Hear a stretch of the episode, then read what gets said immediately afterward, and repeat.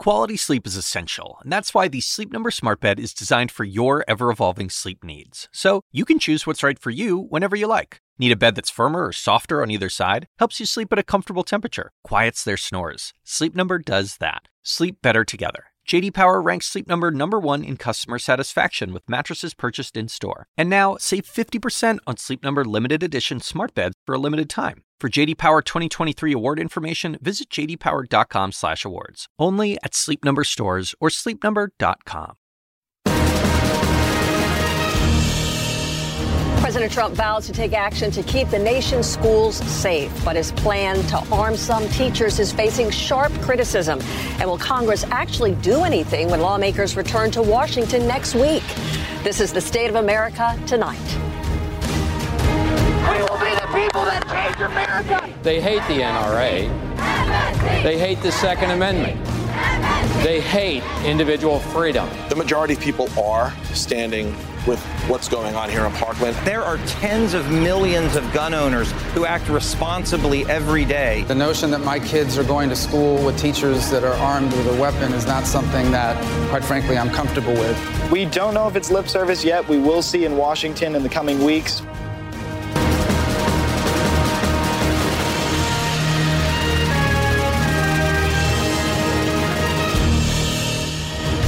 Suzanne Malveaux, live in New York. This is State of America Tonight. For a second day, the safety of the nation's schools is front and center at the White House. Today, President Trump met with state and local officials in the aftermath of the Marjory Stoneman Douglas High School shooting last week.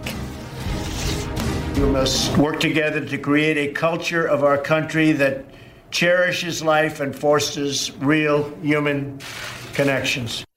For his part, Mr. Trump is expressing support for stronger background checks, along with some gun restrictions like raising the minimum age and ending the sale of bump stocks. And today's event follows an emotional listening session yesterday with those impacted not only by the Florida tragedy, but also Columbine and Sandy Hook. For one grieving father, the time for action is now. How many schools, how many children have to get shot? It stops here with this administration and me. It's, I'm not gonna. I'm not gonna sleep until it's fixed. I'm pissed because my daughter I'm not gonna see again. She's not here. She's not here. She's at in, in North Lauderdale at whatever it is, King David Cemetery. That's where I go to see my kid now. During the forum, President Trump offered this potential solution to gun violence. This would only be obviously for people that are very adept at handling a gun. And it would be, it's called concealed carry, where a teacher would have a concealed gun on them. They'd go for special training and they would uh, be there, and you would no longer have a gun free zone. The president doubled down on that idea today, saying that arming teachers would be less expensive than guards. And when it comes to lawmakers, a White House official tells CNN that Mr. Trump will, quote, push Congress to do something on guns. Exactly what the president wants politicians to do is still unknown. But at a CNN town hall, Republican Senator Marco Rubio signaled a willingness to tackle some of the issues that are at the very heart of this very passionate gun debate. I absolutely believe that in this country, if you are 18 years of age, you should not be able to buy a rifle, and I will support a law that takes that right away. I traditionally have not supported re- looking at magazine clip size. And after this and some of the details I've learned about it, I'm reconsidering that position, and I'll tell you why. I'll tell you why. Because while it may not prevent an attack, it may save lives in an attack. And when asked about his ties to the National Rifle Association, Rubio, who has an A plus rating from the gun rights group, well, he said this. Senator Rubio, can you tell me right now that you will not accept a single donation from the NRA in the future? I do support the Second Amendment, and I also support the right of you and everyone here to be able to go to school and be safe. And I do support any law that would keep guns out of the hands of a deranged killer and that's why I support the things that I have stood for and fought for during my time more there. NRA money? More NRA money? That, that is the wrong way to look. First of all, the answer is people buy into my agenda. And today, the head of the NRA spoke publicly for the first time since last week's tragedy. In a defiant speech at the Conservative Political Action Conference, Wayne LaPierre slammed the left and warned of socialism as he defended Americans' right to bear arms. Their solution is to make you, all of you, less free. They want to sweep right under the carpet the failure of school security the failure of family, the failure of America's mental health system, and even the unbelievable failure of the FBI. LaPierre also bashed those who have spoken out over the last week. As usual, the opportunist wasted not one second to exploit tragedy for political gain. The breakback speed of calls for more gun control laws and the breathless national media eager to smear the NRA. One survivor who hid in a closet during the Florida shooting had these words in response to the NRA chief's attacks. I just think that's disrespectful and insensitive to call us opportunists when all we're trying to do is to make sure this doesn't happen to anyone else in America. We just went through a traumatic experience and we're just trying to take action now. CNN White House reporter Kaitlan Collins, she's joining us now live. And Kaitlan, we saw this uh, meeting that the president had earlier today, once again focusing on mental health and potentially arming teachers, not backing down from that. Are these going to be two areas that are going to help him focus, perhaps, uh, the strategy that he wants to use in combating gun violence in schools? Yeah, that's right, Suzanne. We saw a very different session here at the White House today compared to that intensely emotional one with students and teachers yesterday that the president participated in. Today was more solution focused, and the president repeatedly brought up a solution that he had initially talked about during that listening session yesterday, which was arming teachers with concealed weapons at schools, something he believes would act as a deterrent. Now, the president has said twice today that he has not said he wants to arm teachers, but then he clarifies it with a little nuance saying he wants to arm teachers who are adept at using weapons like guns with guns and concealed weapons while they're at school. And he even floated the idea of giving those teachers bonuses. And roughly, he said about 20% of teachers, that would be about 700,000 teachers in the country. This idea that the president is proposing, along with heightening security at schools as well, with armed guards too. But he said he didn't want to have too many armed guards because then it would create a certain atmosphere at schools that he does not believe would be a good thing for to have at schools. So certainly those ideas coming out. The president also defending his relationship with the NRA, saying he's spoken to multiple people from the NRA over the past two days. He does not think they are going to clash on gun control measures here, Suzanne. But the president did raise the idea this morning of raising the age to buy a firearm to 21. That is an idea that the NRA has roundly rejected. So we'll still wait to see to see how that comes out what happens if the president and the NRA do clash over this but he has said he has been in close contact with him and we saw the head of the NRA today giving a speech at a conference right outside of Washington. Certainly the president was likely watching. He was giving a very direct message to the president about what he thinks should happen in wake of that tragic school shooting in Parkland all right, Kaitlan, thank you so much. It'll be interesting to see what happens when Congress goes back to session next week. Well, the question is if we are arming teachers, should we train them to shoot potential classroom attackers? That and other provocative questions from CNN's Town Hall Wednesday. We've got a panel ready to go.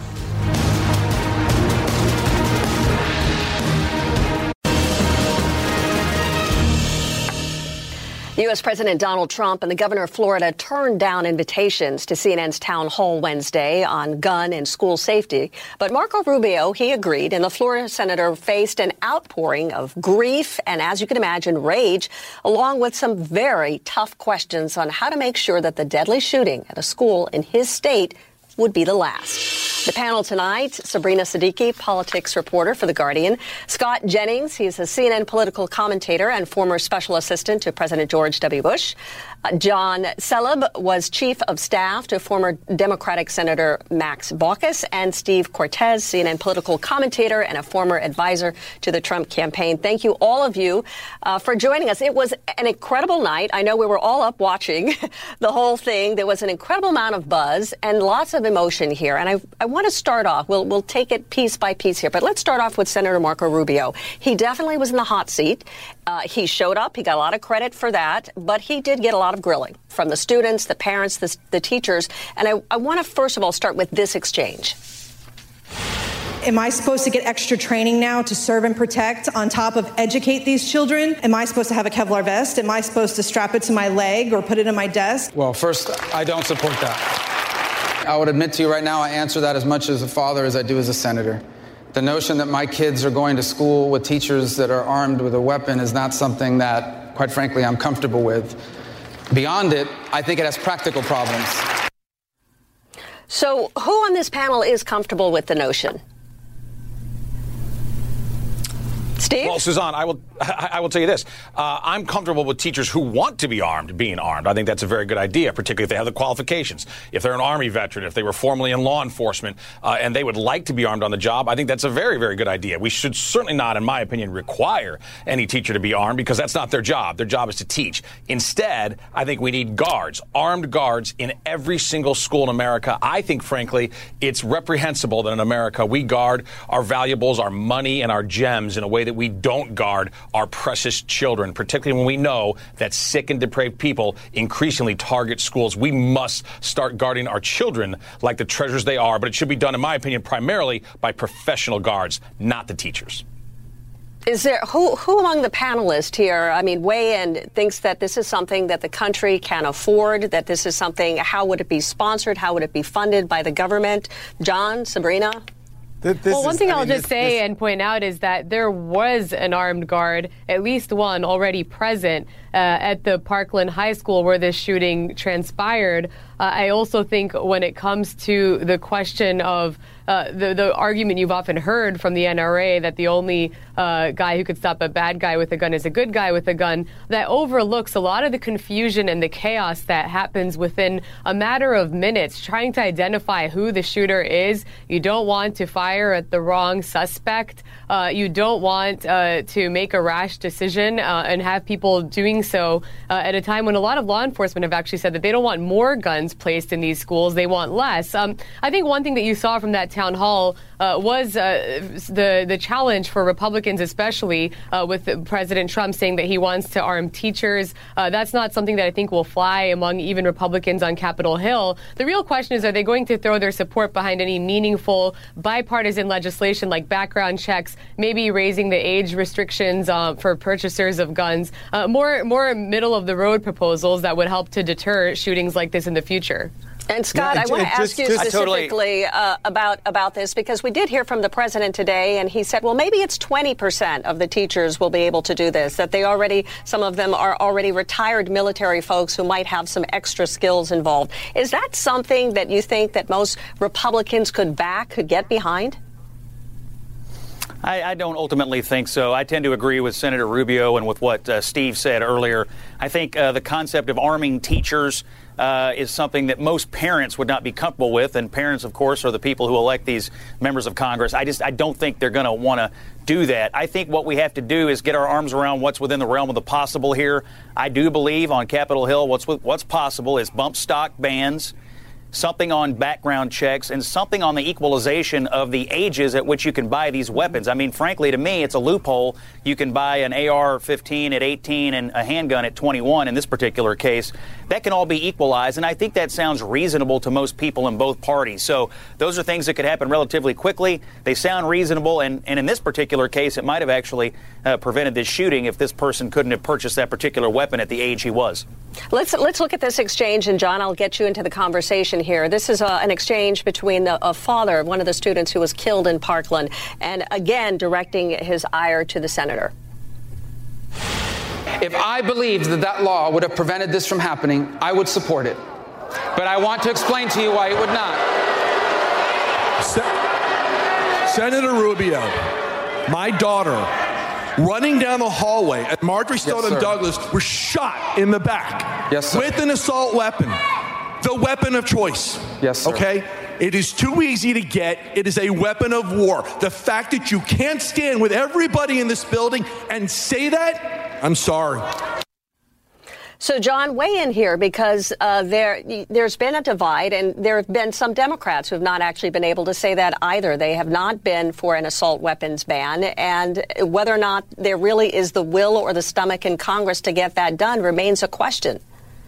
I, I don't know if there's the will to get it done, but I I, I think it's the answer. And uh, you know, you look at the commonality between all of these tragic events, and they involve an assault weapon uh, capable of killing many people in a short amount of time.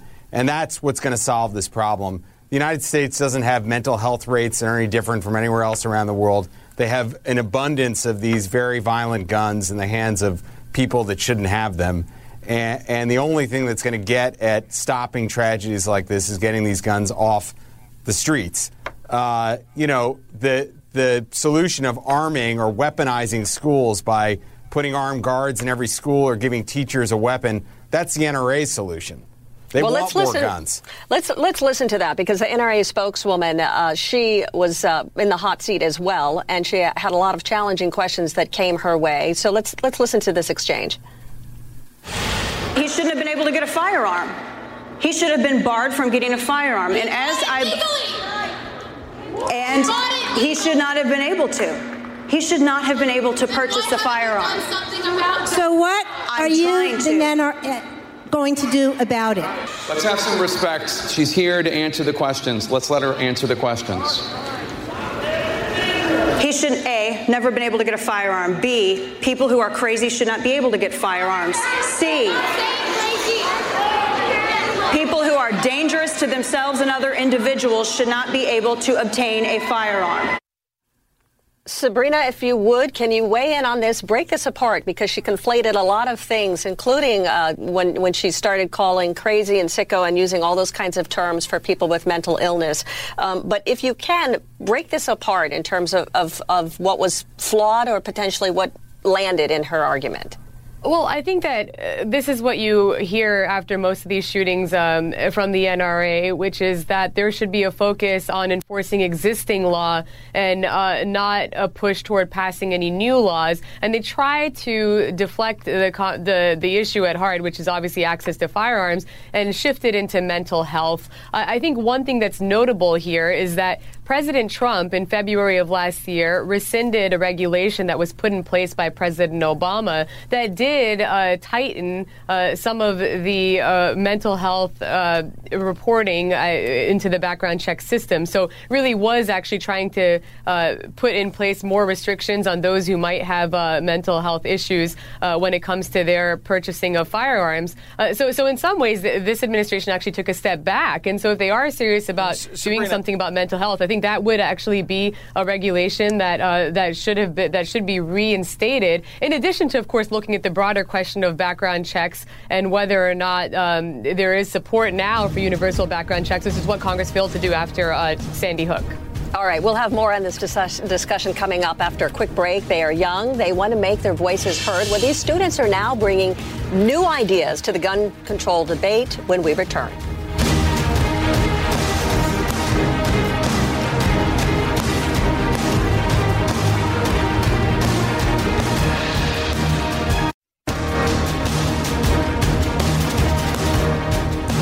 Back to State of America. I'm Suzanne Malveaux. One of the more notable things about the gun control debate right now is the strong presence of high school students at the center of all of it. We have repeatedly seen them questioning politicians in forceful ways, refusing to fall into the same debates that have gotten nowhere since before they were born, high schoolers bringing this new, fresh perspective on all of this because unlike their parents, they have grown up in a world where school shootings are all too common. I want to bring our panel back into the conversation to discuss this. And what we have seen here is really two events in the last 48 hours that are driving this national conversation over mass shootings and gun control. You had the president's listening session with those shooting survivors, and of course, the CNN town hall that gave folks an opportunity to take on the politicians directly.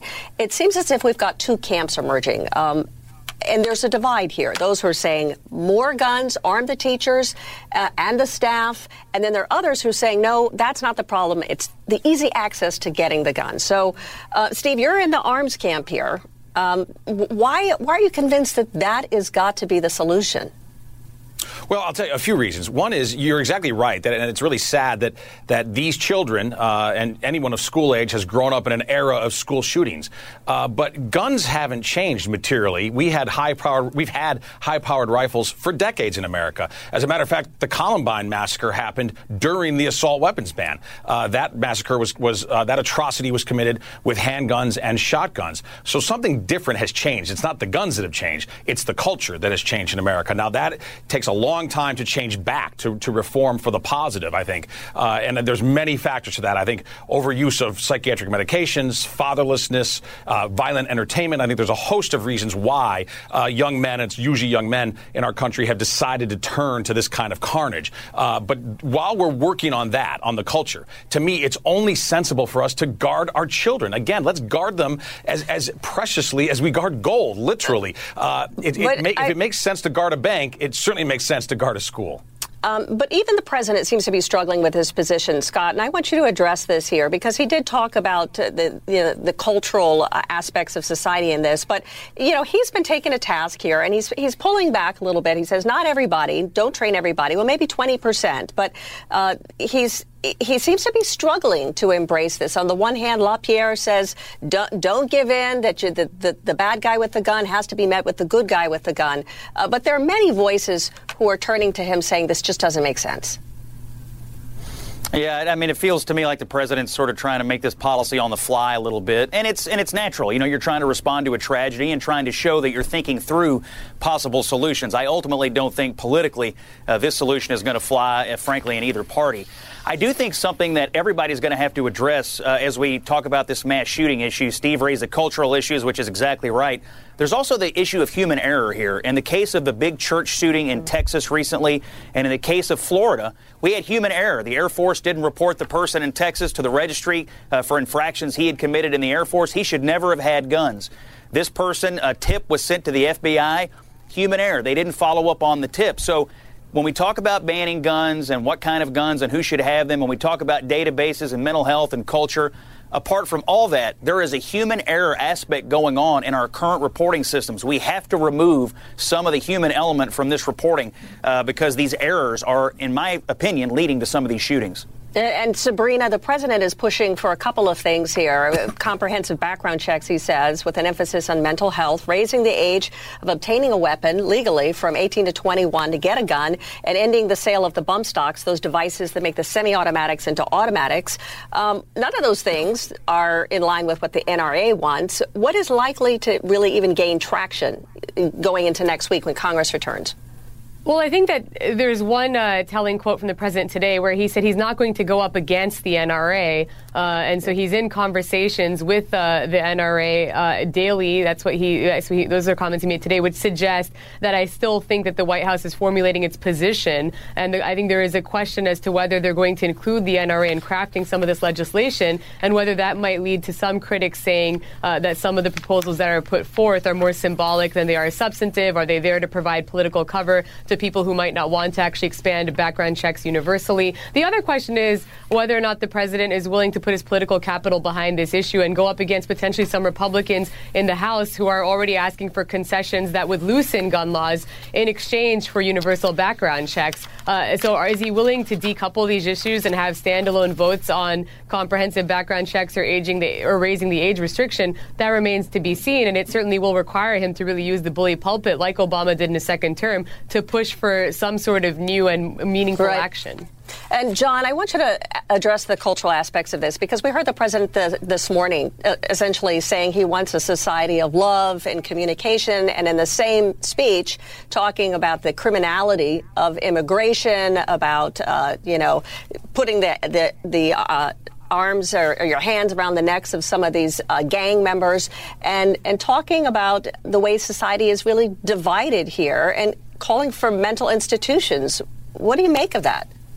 I, I, think it's just a distraction from what the real problem is, and the real problem is is something Sabrina just alluded to, uh, where you have gaps in the background checking system, where private sales between individuals are not covered by background checks. So nothing under current law would prevent someone from buying a, an assault weapon, no matter how mentally unstable they are, uh, in a private sale. You know that that's the that's the real issue here. It's not the president's fantasies about immigrants or other uh, gang members or things like that. All right, we got to leave it there. Thank you, all of you, for a very provocative discussion. Appreciate it as always. This is day 399 of President Trump's administration. That is the state of America tonight. We'll see you back here tomorrow. When you work, you work next level. And when you play, you play next level. And when it's time to sleep, Sleep Number smart beds are designed to embrace your uniqueness, providing you with high-quality sleep every night. Sleep next level. JD Power ranks Sleep Number number 1 in customer satisfaction with mattresses purchased in-store. And now, the Queen Sleep Number C4 smart bed is only $1,599. Save $300 for a limited time, only at Sleep Number stores or sleepnumber.com. Prices higher in Alaska and Hawaii. Quality sleep is essential, and that's why the Sleep Number Smart Bed is designed for your ever evolving sleep needs. So you can choose what's right for you whenever you like. Need a bed that's firmer or softer on either side? Helps you sleep at a comfortable temperature, quiets their snores. Sleep Number does that. Sleep better together. JD Power ranks Sleep Number number 1 in customer satisfaction with mattresses purchased in-store. And now, save 50% on Sleep Number limited edition smart beds for a limited time. For JD Power 2023 award information, visit jdpower.com/awards. Only at Sleep Number stores or sleepnumber.com.